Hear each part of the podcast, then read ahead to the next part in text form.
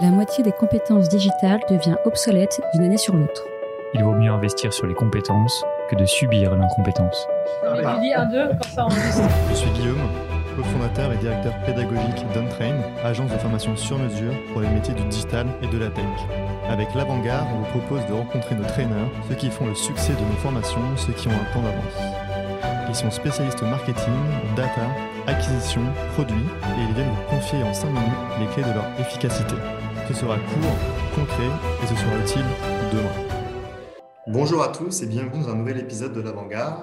Aujourd'hui, on a la chance d'accueillir à nouveau Andy, Andy qui est Head of Data Engineer chez Phoenix. Dans cet épisode, il vient notamment nous expliquer comment démocratiser l'accès à la donnée en entreprise. Mais avant ça, Andy, peux-tu rapidement nous rappeler quel est ton métier? Bonjour Guillaume. Donc moi, je suis data engineer chez Phoenix. Euh, mon rôle est de collecter euh, toutes les données qui sont utilisées, que ce soit des données internes ou externes, pour euh, les traiter, les stocker et la mettre à disposition des data analysts et des différents métiers afin qu'ils prennent les meilleures décisions possibles au quotidien. Donc chez Phoenix, on lutte contre le gaspillage alimentaire en revalorisant les déchets des supermarchés principalement pour soit les donner à des associations, soit les revendre via notre application B2C. Et du coup, peut-être avant de rentrer dans le détail de la démocratisation de l'accès à la donnée, peux-tu nous rappeler qu'est-ce qu'une boîte data-driven? Selon moi, une, boîte data-driven, euh, c'est une entreprise qui a pour euh, ambition d'utiliser euh, les données dans toutes les décisions stratégiques qui vont être amenées à prendre dans leur évolution, que ce soit tant au niveau du produit que leur façon de travailler. Si je prends l'exemple du produit, c'est lorsqu'on développe une nouvelle feature, par exemple, s'assurer que lors du développement, on a des métriques qui vont nous permettre de s'assurer de la qualité de cette feature, est-ce qu'elle est bien utilisée et est-ce qu'elle répond aux besoins qu'on a identifiés. En interne, on va utiliser ces données pour s'assurer que nos équipes euh, travaillent de façon optimale, qu'elles ne perdent pas trop de temps sur certains domaines ou certaines tâches euh, manuelles ou répétées. Et euh, l'utilisation justement des données dans ce cadre-là peut permettre bah, d'augmenter le rendement et donc de passer plus de temps sur des tâches plus importantes qui permettront réellement de lutter contre le gaspillage alimentaire. Merci Andy. Donc, si je comprends bien, aujourd'hui, il y a de plus en plus de données à traiter en entreprise.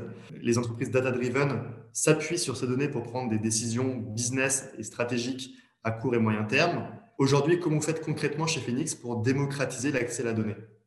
Il y a deux aspects principaux, je dirais. Le premier, c'est via des formations. C'est s'assurer que les équipes euh, comprennent bien ces sujets-là que ce soit des formations techniques, euh, comme par exemple bah, l'utilisation de SQL ou des outils qu'on utilise en interne, euh, ou alors des formations plus de compréhension globale de à quoi euh, vont servir ces données, comment on va pouvoir les utiliser, et que les personnes opérationnelles sur le terrain soient aussi maîtres de leurs données et se sentent responsables de, la qualité de ces données.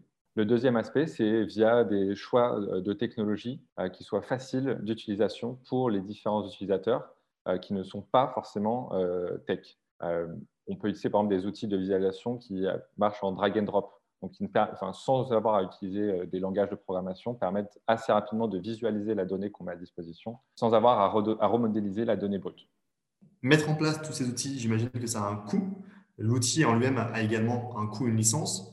Comment ça se passe chez, chez Phoenix? Comment vous faites pour pouvoir euh, vous affranchir de ces, de ces contraintes budgétaires? Alors, ces contraintes de terre, on, les a aussi. Euh, c'est aussi mon rôle, justement, de bah, benchmarker euh, les différentes solutions qui sont sur le marché et voir euh, lesquelles sont les plus intéressantes pour nous.